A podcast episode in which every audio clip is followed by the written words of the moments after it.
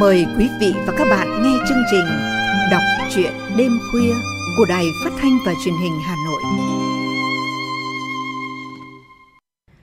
Quý vị và các bạn thân mến, trong chương trình đọc truyện hôm nay, chúng tôi xin gửi đến quý vị và các bạn truyện ngắn về mảnh vườn xưa của nhà văn Anh Đức.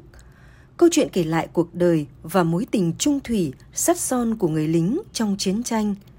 Tuy có sự hy sinh mất mát quá lớn, nhưng cuối cùng sự đoàn tụ, hạnh phúc cũng đến với người lính già. Mời quý vị và các bạn cùng nghe chuyện ngắn về mảnh vườn xưa của nhà văn Anh Đức qua giọng đọc Kim Yến.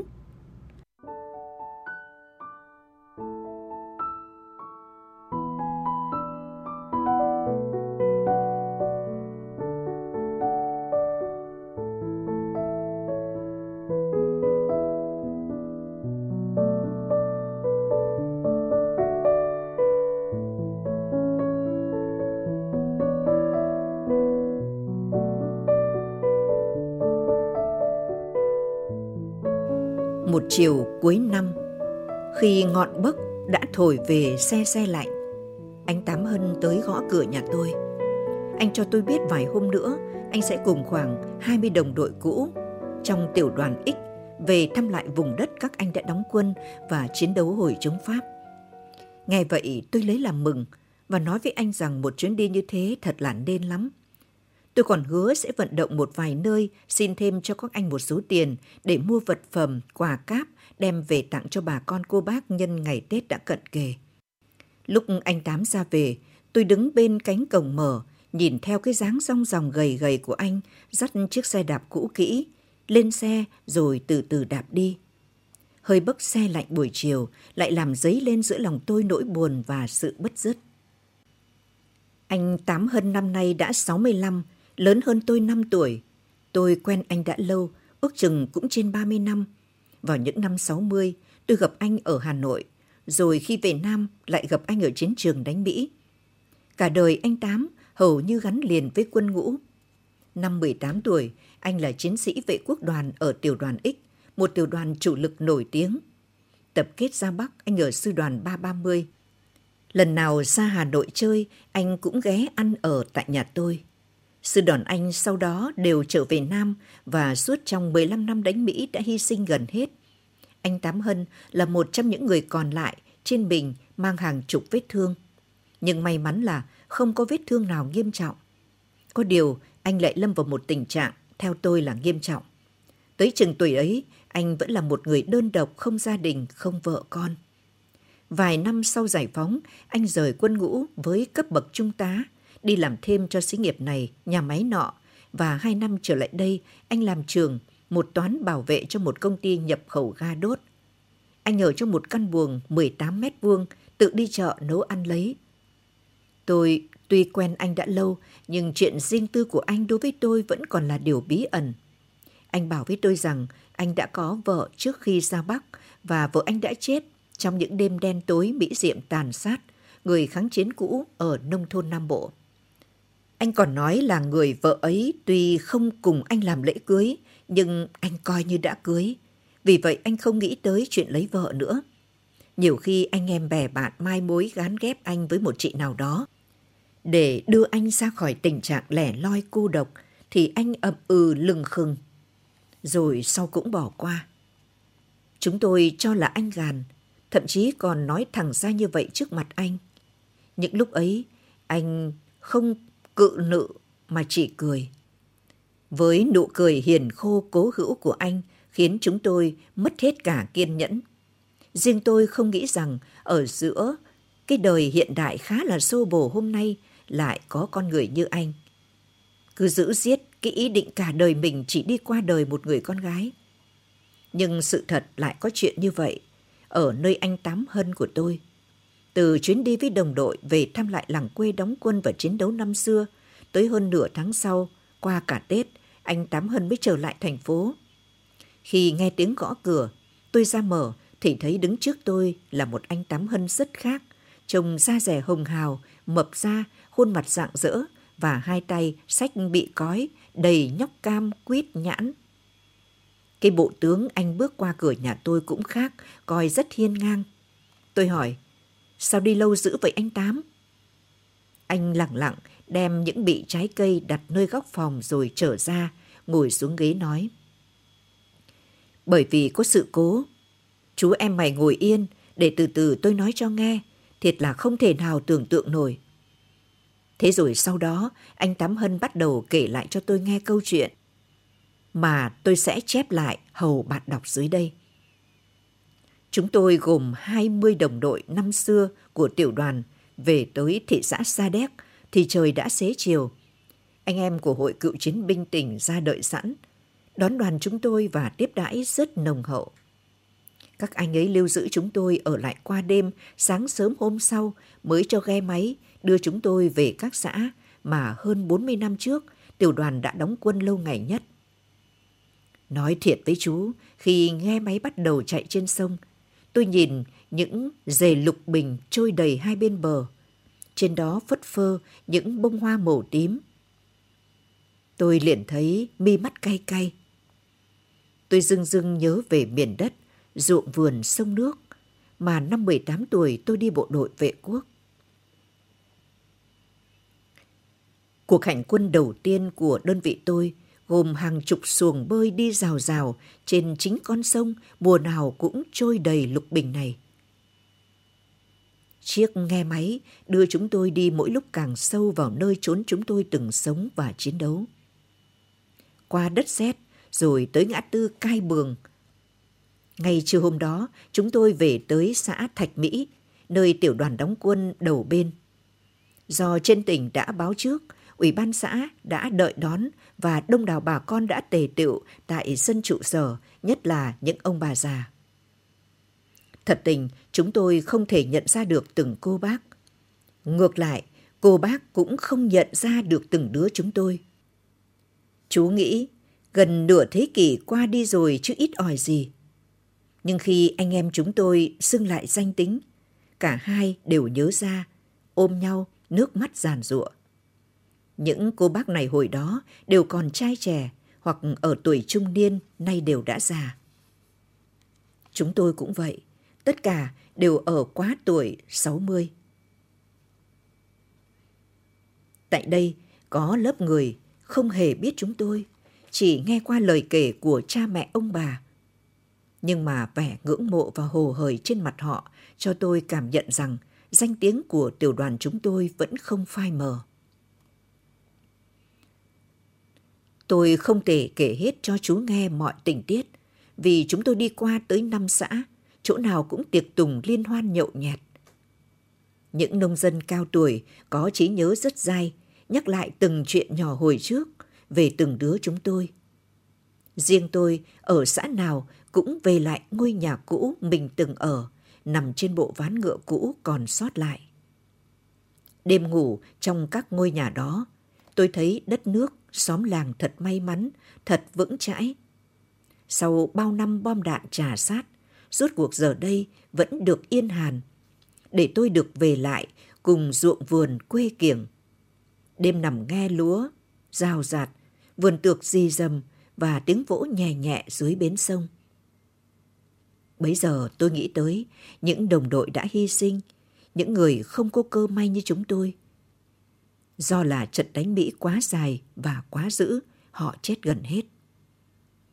Ngay như trong đoàn hai chục người chúng tôi, cũng chỉ có vài người lành lặn, còn bao nhiêu đều có thương tích trên mình.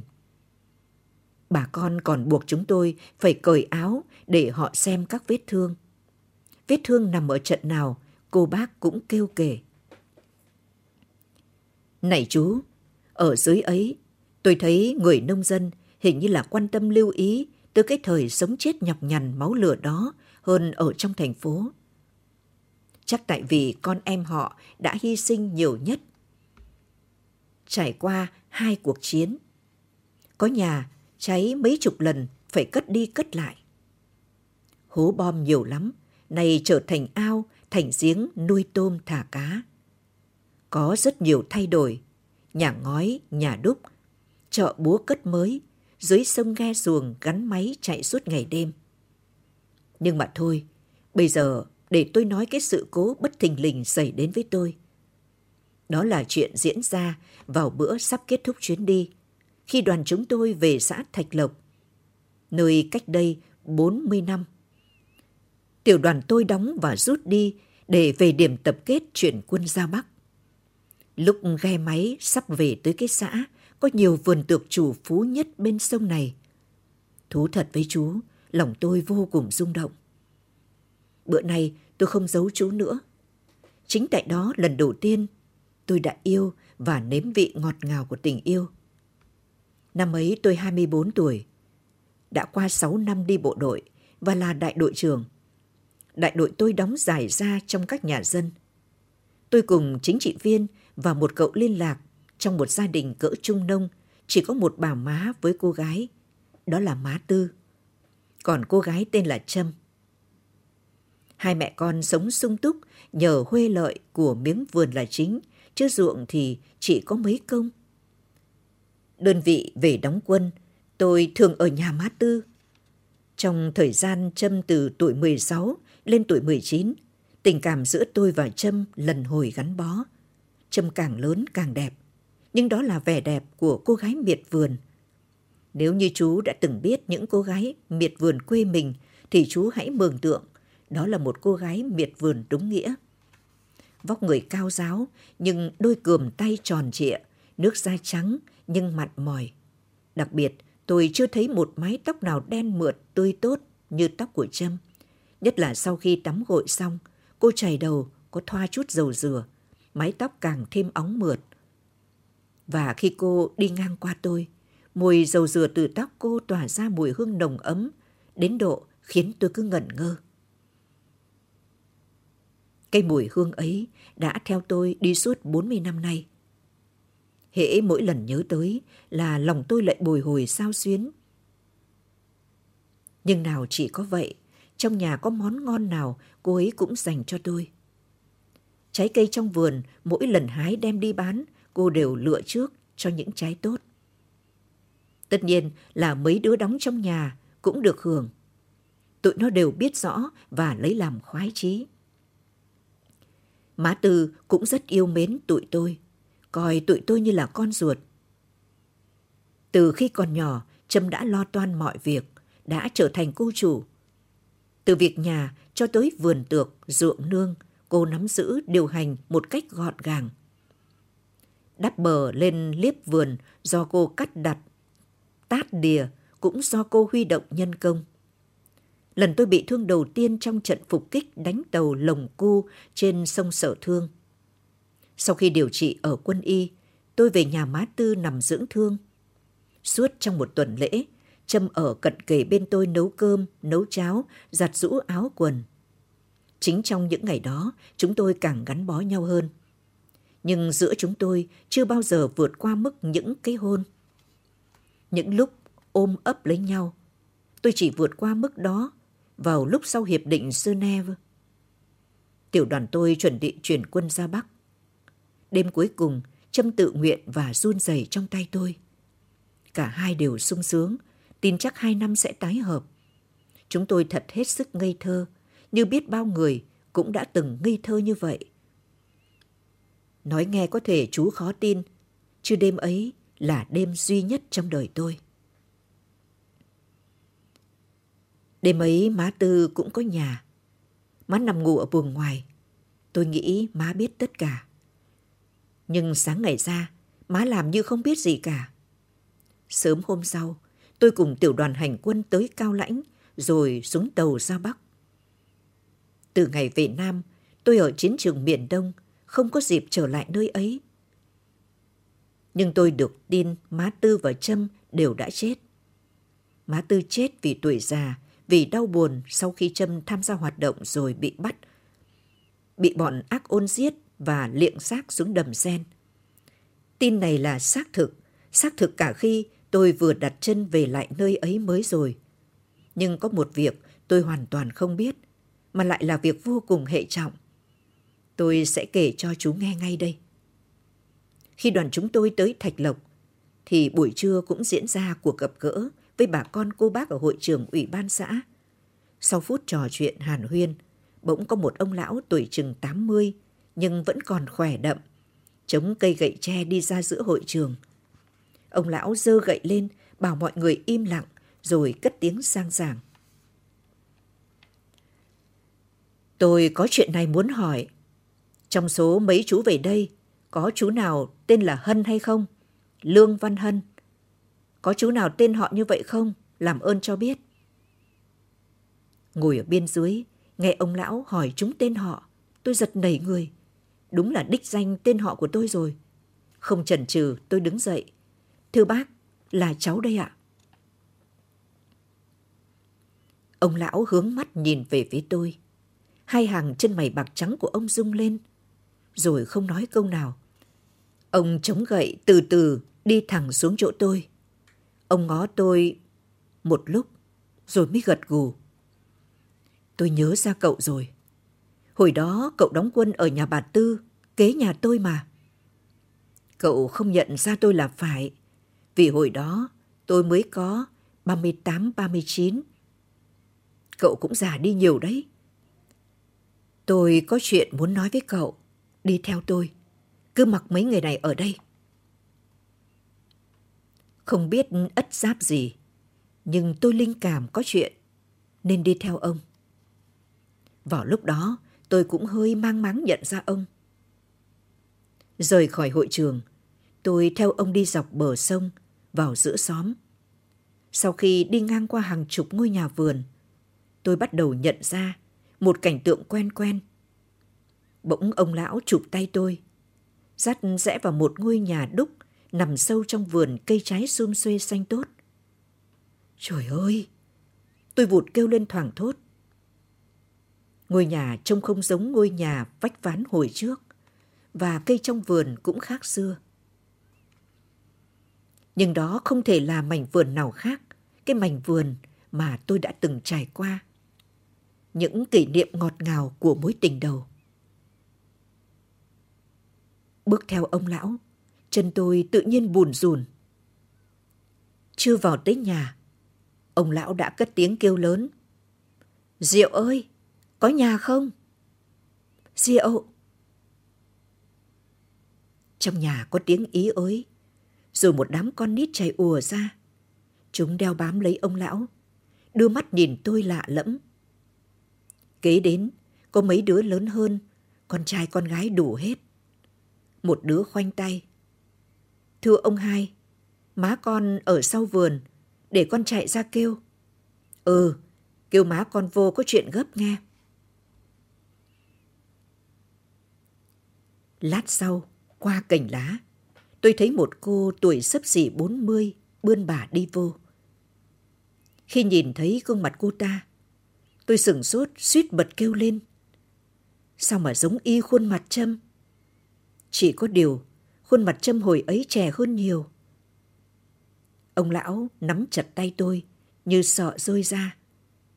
Ngoắc cô đó lại, nắm luôn tay tôi.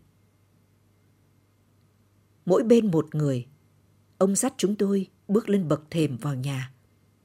Cô nọ cười xèn lèn, hết ngó ông già lại ngó tôi, không biết chuyện gì. Cái nụ cười của cô ta làm tôi phát hoảng, vì giống nụ cười của Trâm lạ lùng. Bây giờ, ông già trỏ vào tôi, bảo với cô. Tao đã tìm ra cha của mày rồi đây này Diệu. Nhận cha của mày đi. Cô ta hốt hoảng ngó sững tôi. Sợ cô chưa tin, ông già nói. Không có sai đâu. Ông đảm bảo, nó chính là cha con, tên Lương Văn Hân, ở trong đoàn cựu chiến binh về thăm xã mình. Nó mới tới đằng hội trường, ông dẫn về giao cho con đấy. Tôi như nghẹt thở. Sự việc xảy ra quá đột ngột khiến tôi bàng hoàng bán tín bán nghi. Chẳng lẽ đây là con gái của tôi sao? Chẳng lẽ nó lớn vậy sao? Nhưng qua từng giây từng phút, mọi tình tiết của sự việc cứ dần dần giáp nối, càng lúc càng khít khao. Làm cho sự thật từ từ hiển hiện. Ông già quay qua tôi hỏi lớn như của trách. Có phải hồi đó cậu đóng quân tại nhà này không? Cách đây trên 40 năm. Dạ phải. Rồi cậu với con Trâm thương nhau phải không? Dạ, tôi đáp hơi máy móc.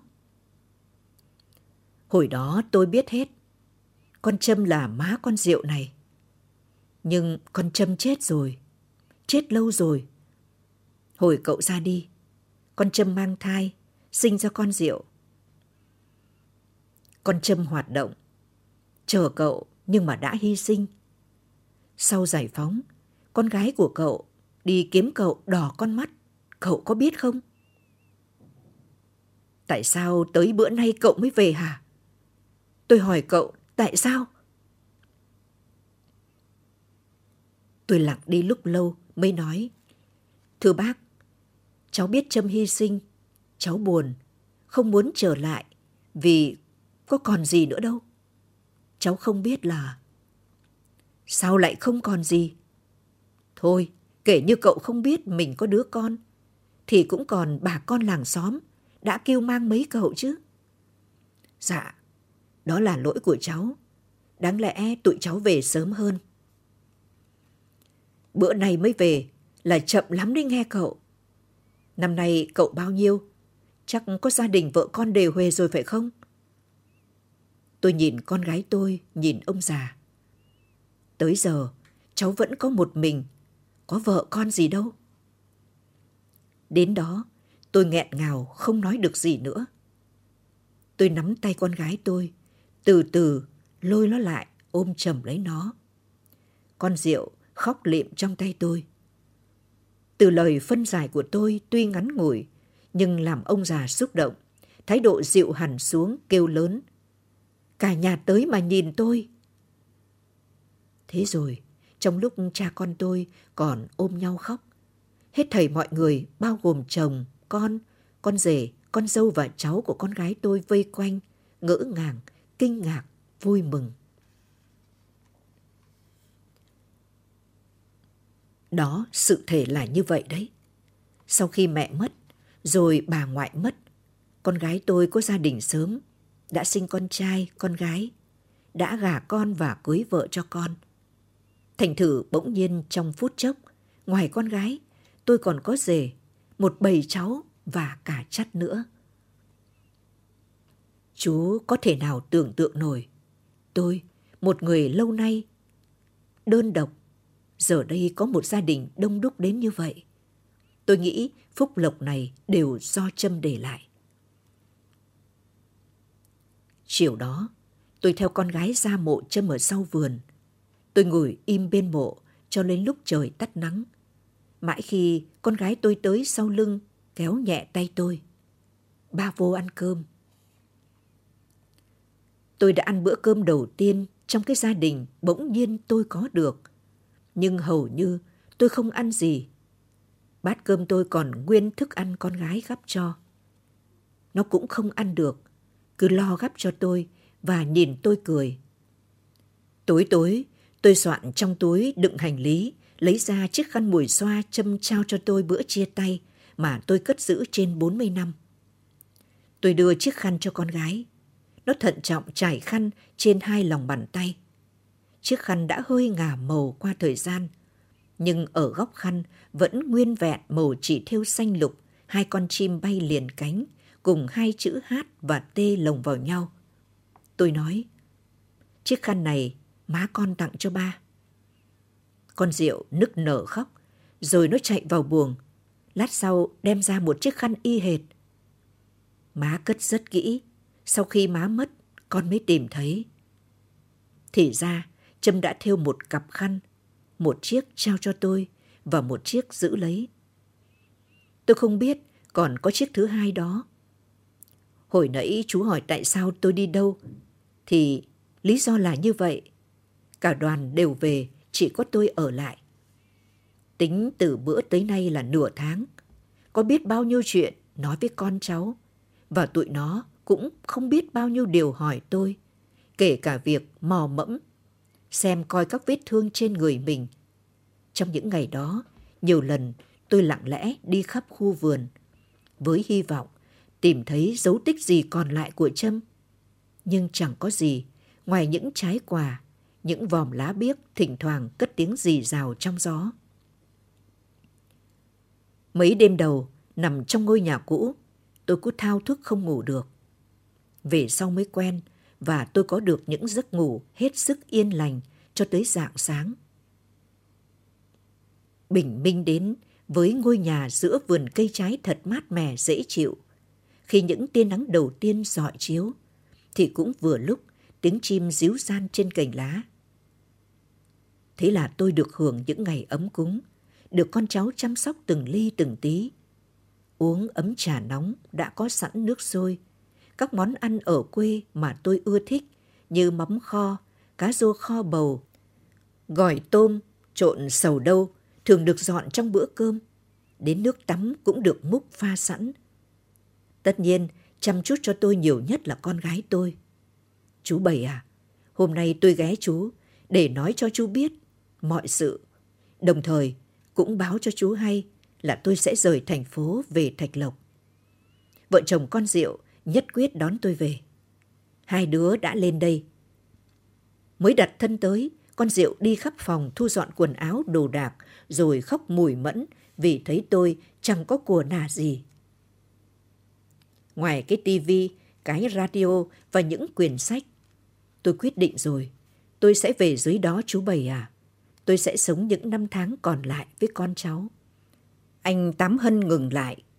Tôi bị bất ngờ từng chặt về câu chuyện của anh. Nhưng tới giây phút này, tôi tin tất cả bởi những tình tiết sống động, nhất là câu chuyện xảy ra từ cái đêm ân ái xa xưa của hai người. Nay anh Tám vừa nói ra. Tuy tin, nhưng tôi vẫn thấy lạ lùng. Không ngờ cuộc đời có những ẩn khuất, mãi tới hơn 40 năm mới hé lộ. Từ đó tôi ngẫm nghĩ, rất có thể còn bao điều bí ẩn của cuộc sống cả trăm năm sau người ta mới biết hoặc bị chôn vùi luôn nếu không có một cơ may. Và trong những câu chuyện như thế, chiến tranh binh lửa thường là nguyên nhân gây ra bao chắc trở éo le, nhiều khi tan tác vô vọng, song cũng có khi được tái tạo hồi sinh. Tôi hồ hởi, bảo đồng tình với ý định của anh Tám. Tôi nói với anh rằng, anh hãy về nơi ấy, về với mảnh vườn xưa, nơi mối tình đầu và duy nhất của anh, ngỡ đâu đã tan biến. Nào ngờ vẫn đâm hoa kết trái như một sự cứu rỗi nhiệm màu.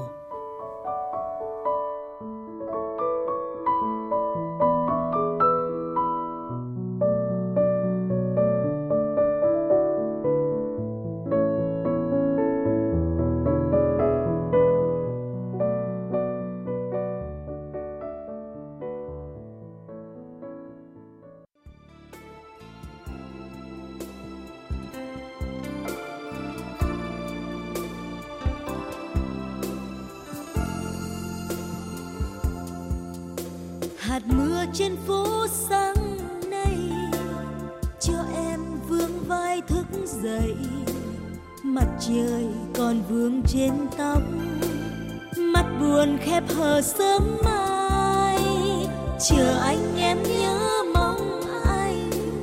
Xa xôi ngoài kia gió về, ngày buồn còn nguyên trên giấy. Hát hoài phút giây chia tay.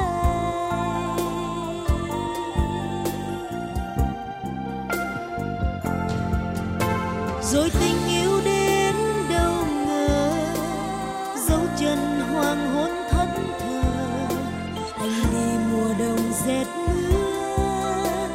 mùa thu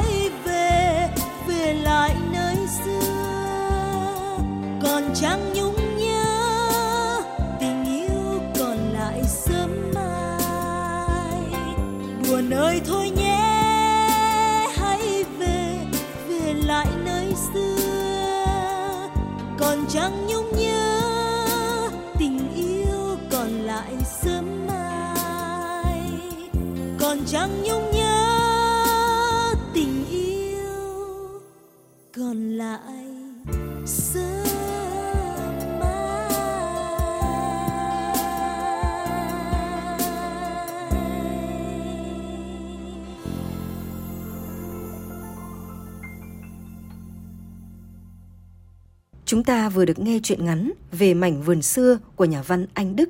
Xin kính chào và hẹn gặp lại quý vị và các bạn trong những chương trình tiếp theo.